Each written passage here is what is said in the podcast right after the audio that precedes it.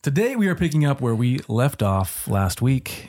Left our listeners very titillated, I, I venture to say. You venture to say, I was like, how do you know? I venture to. say, I am myself am constantly titillated. constantly. now that I've sufficiently weirded you out, uh, we'll continue where we started last week on the other side.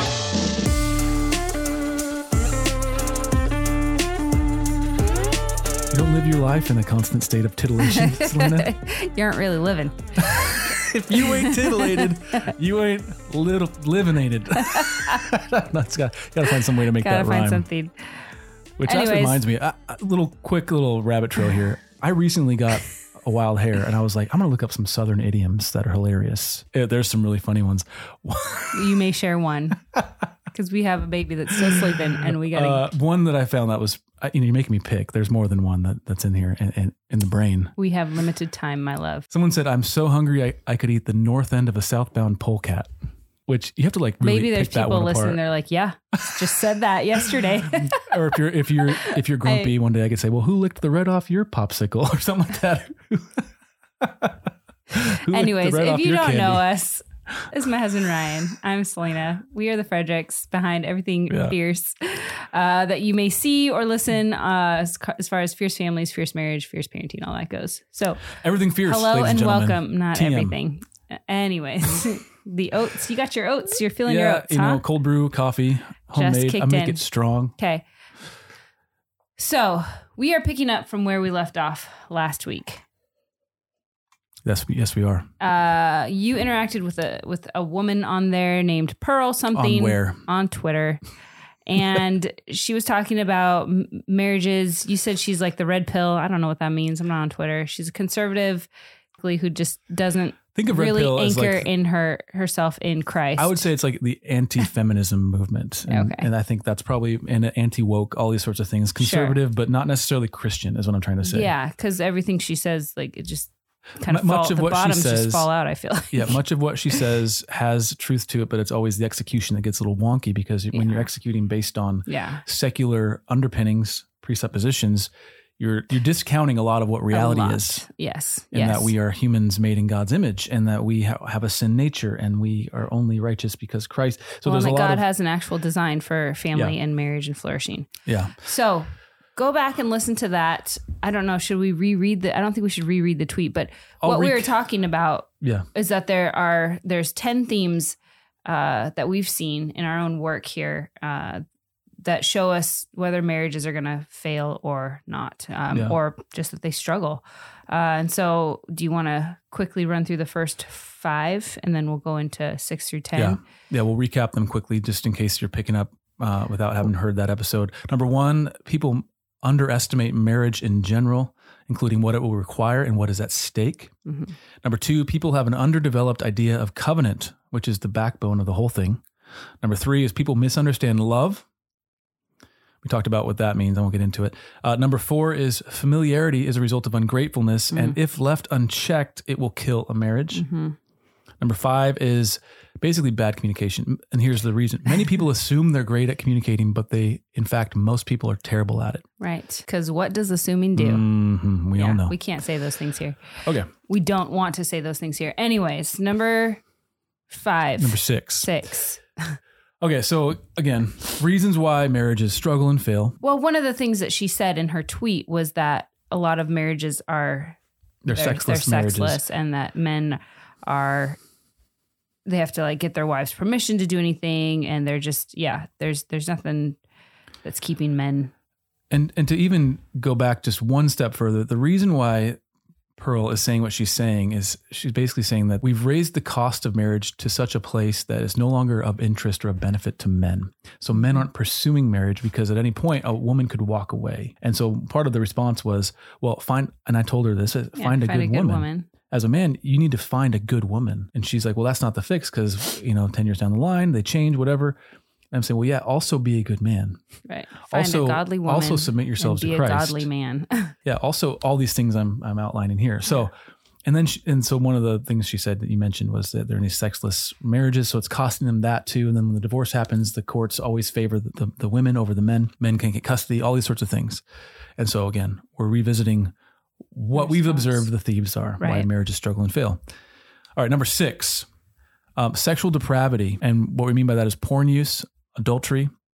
Sexual depravity wreaks havoc on men and women alike. And even couples who don't cheat deal with twisted sexual desires being imported into the marriage bed.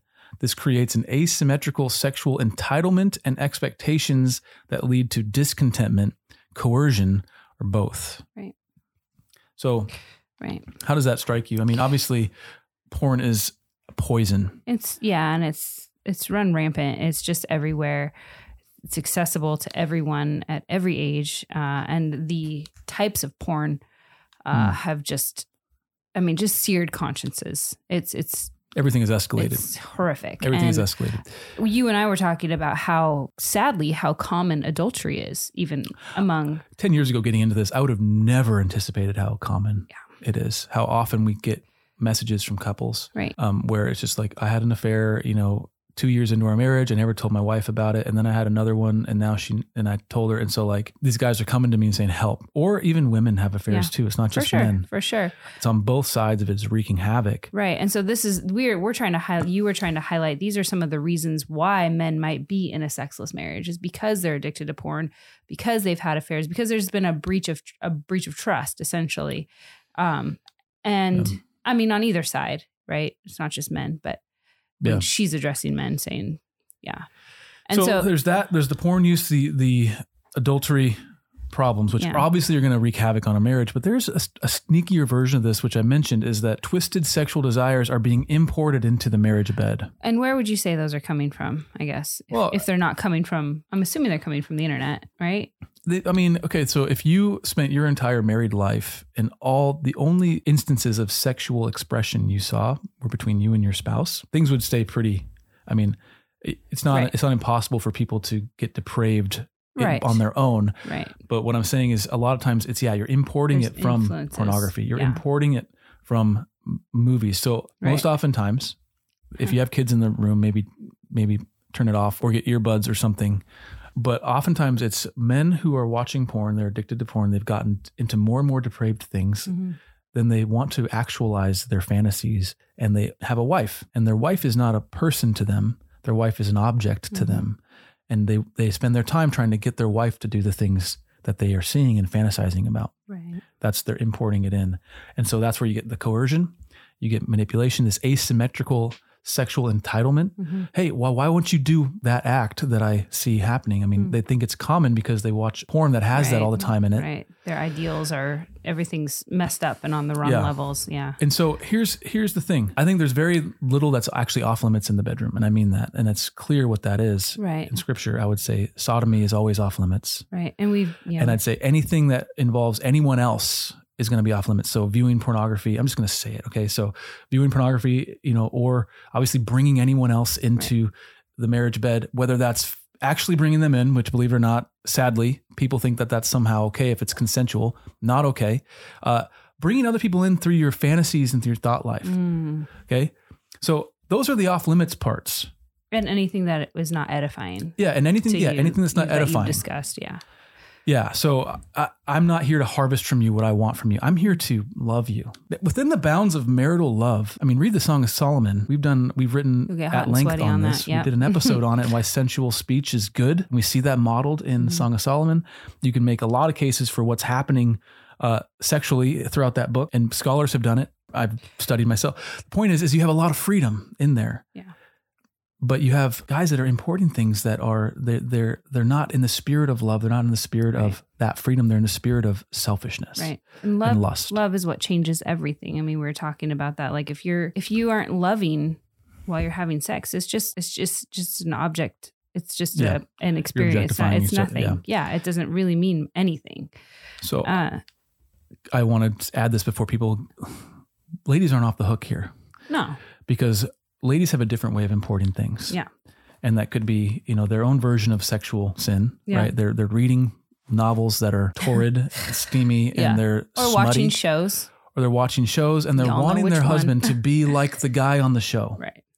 Well, you didn't marry the guy on the show. Also, the guy on the show is an actor, and all of his lines are scripted, Right. and all of his wardrobe is selected for him. And they've done that take 20 times to get the perfect expression, the perfect micro expression to, to win your heart.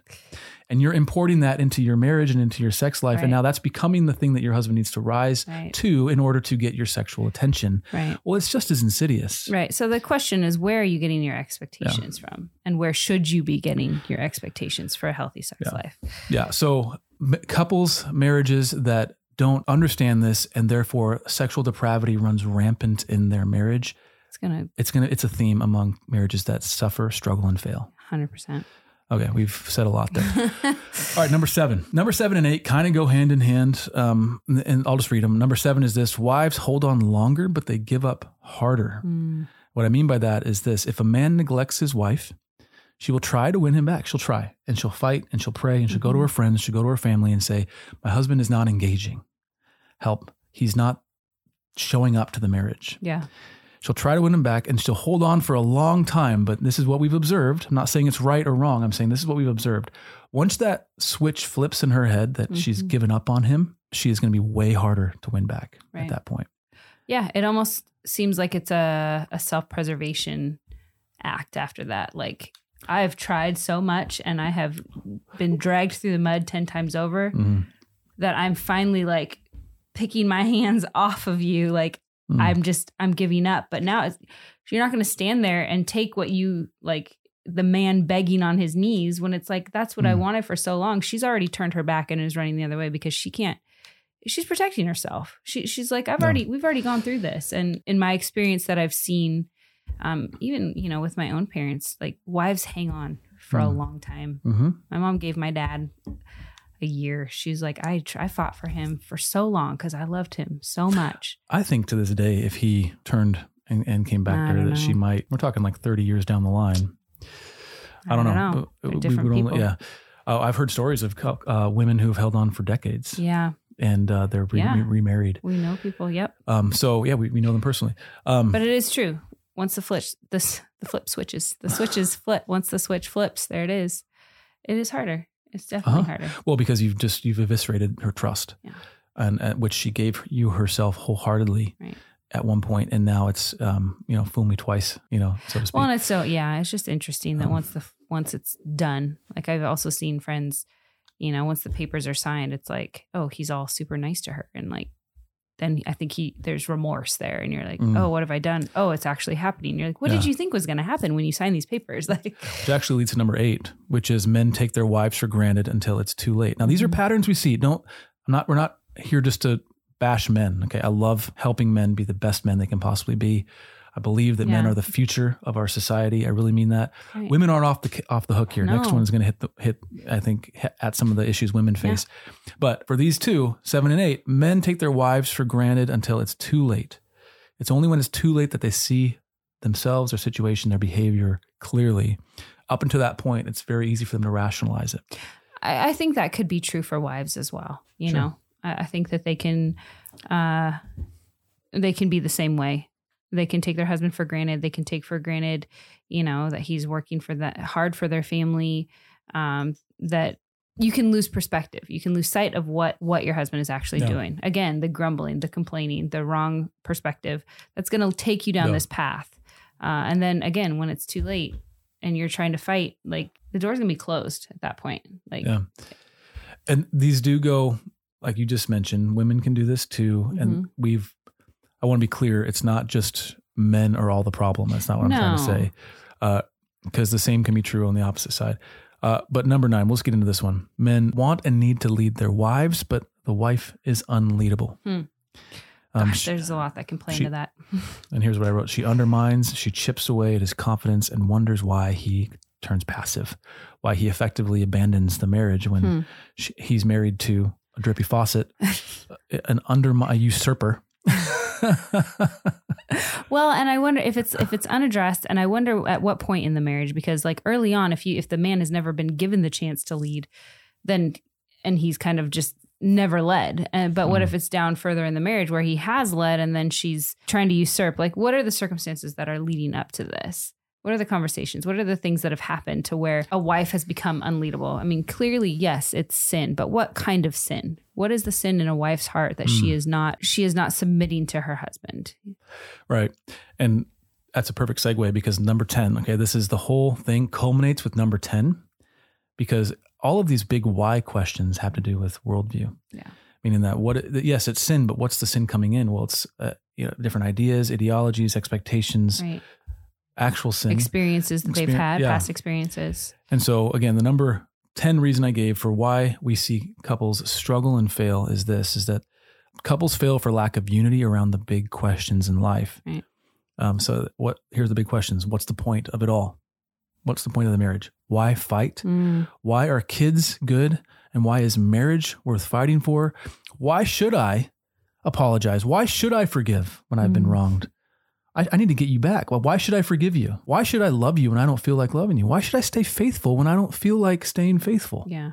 Or you've What- been unfaithful to me, Or yeah, right? or yeah, you've you've neglected me. Yeah. So you don't deserve my faithfulness. I, I need to get Mm. mine from wherever I can. Okay.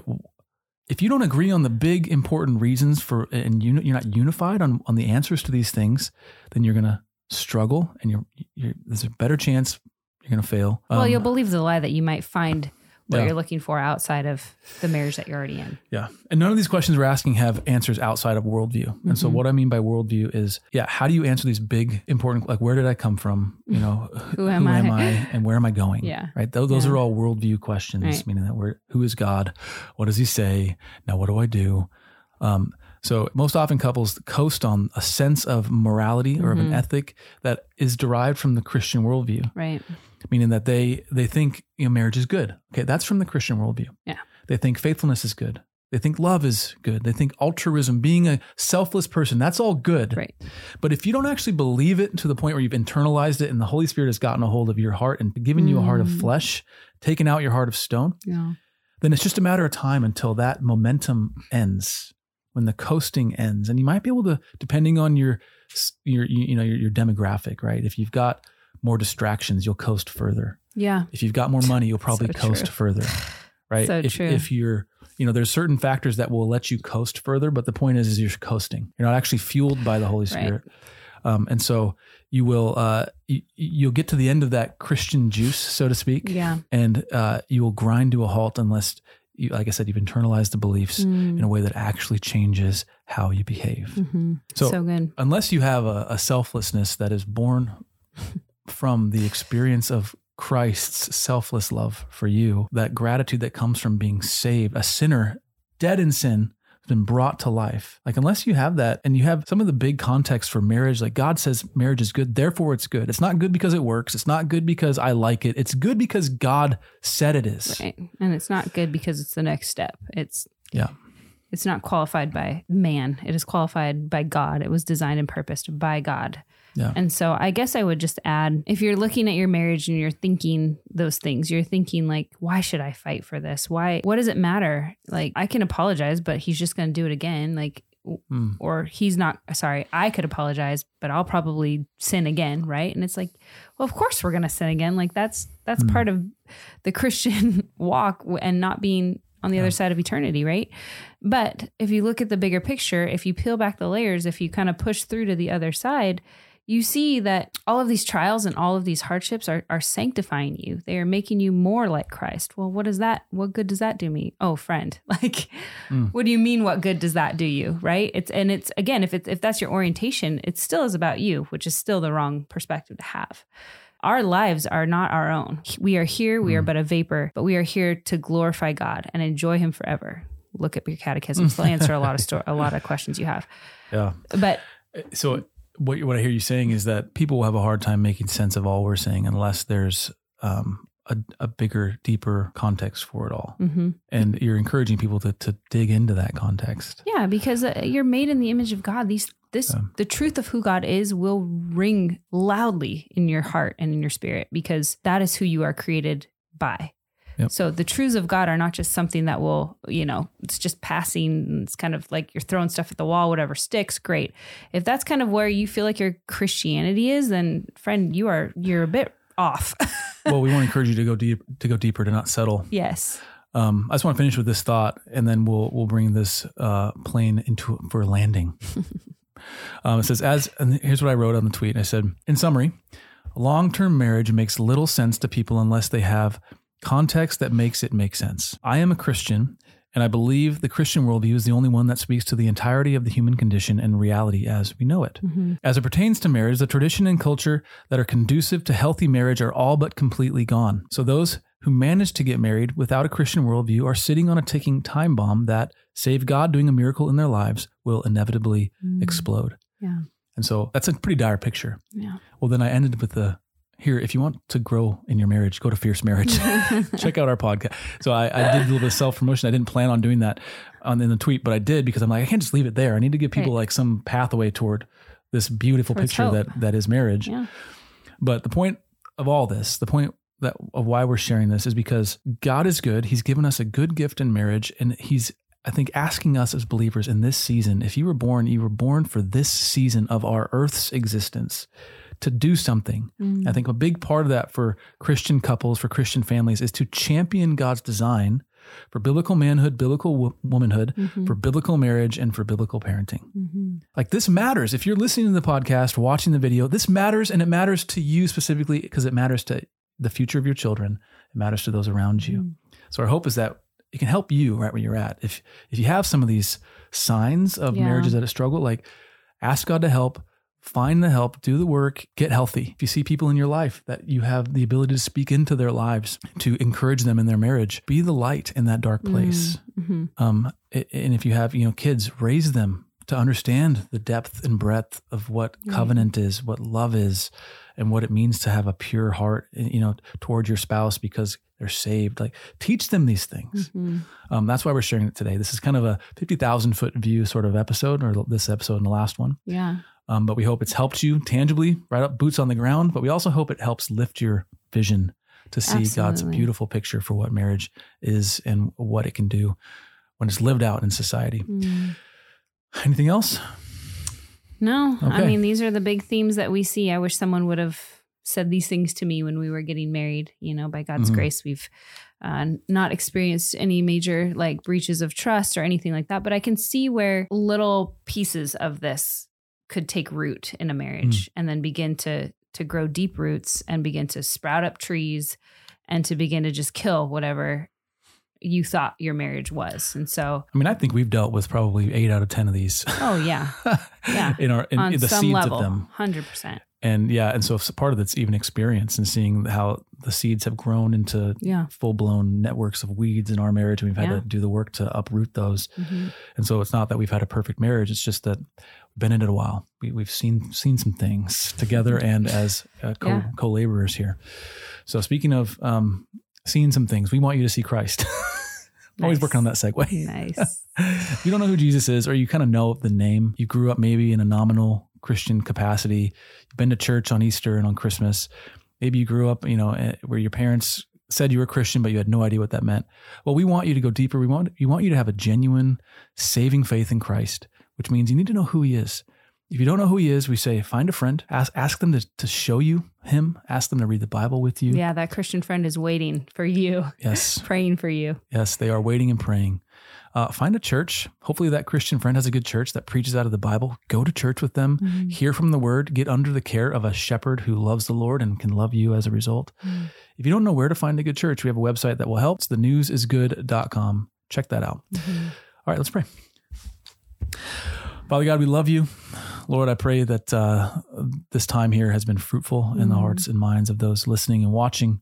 I pray that we would be fruitful Christians about marriage, about the business of raising our children, about the Mm. business of proclaiming your truth in the area, in the areas of manhood, womanhood, uh, marriage, and family. Lord, we love you. We ask that you would help uh, the couples that are listening to this, that they would have strong marriages, that they would not struggle and fail because Mm. of these reasons that we've laid out. And if they are struggling, Lord, that you would show them the light, help them get out to the other side of it, that they might be a testimony of your goodness and your faithfulness. In Jesus' name we pray. Amen. Amen.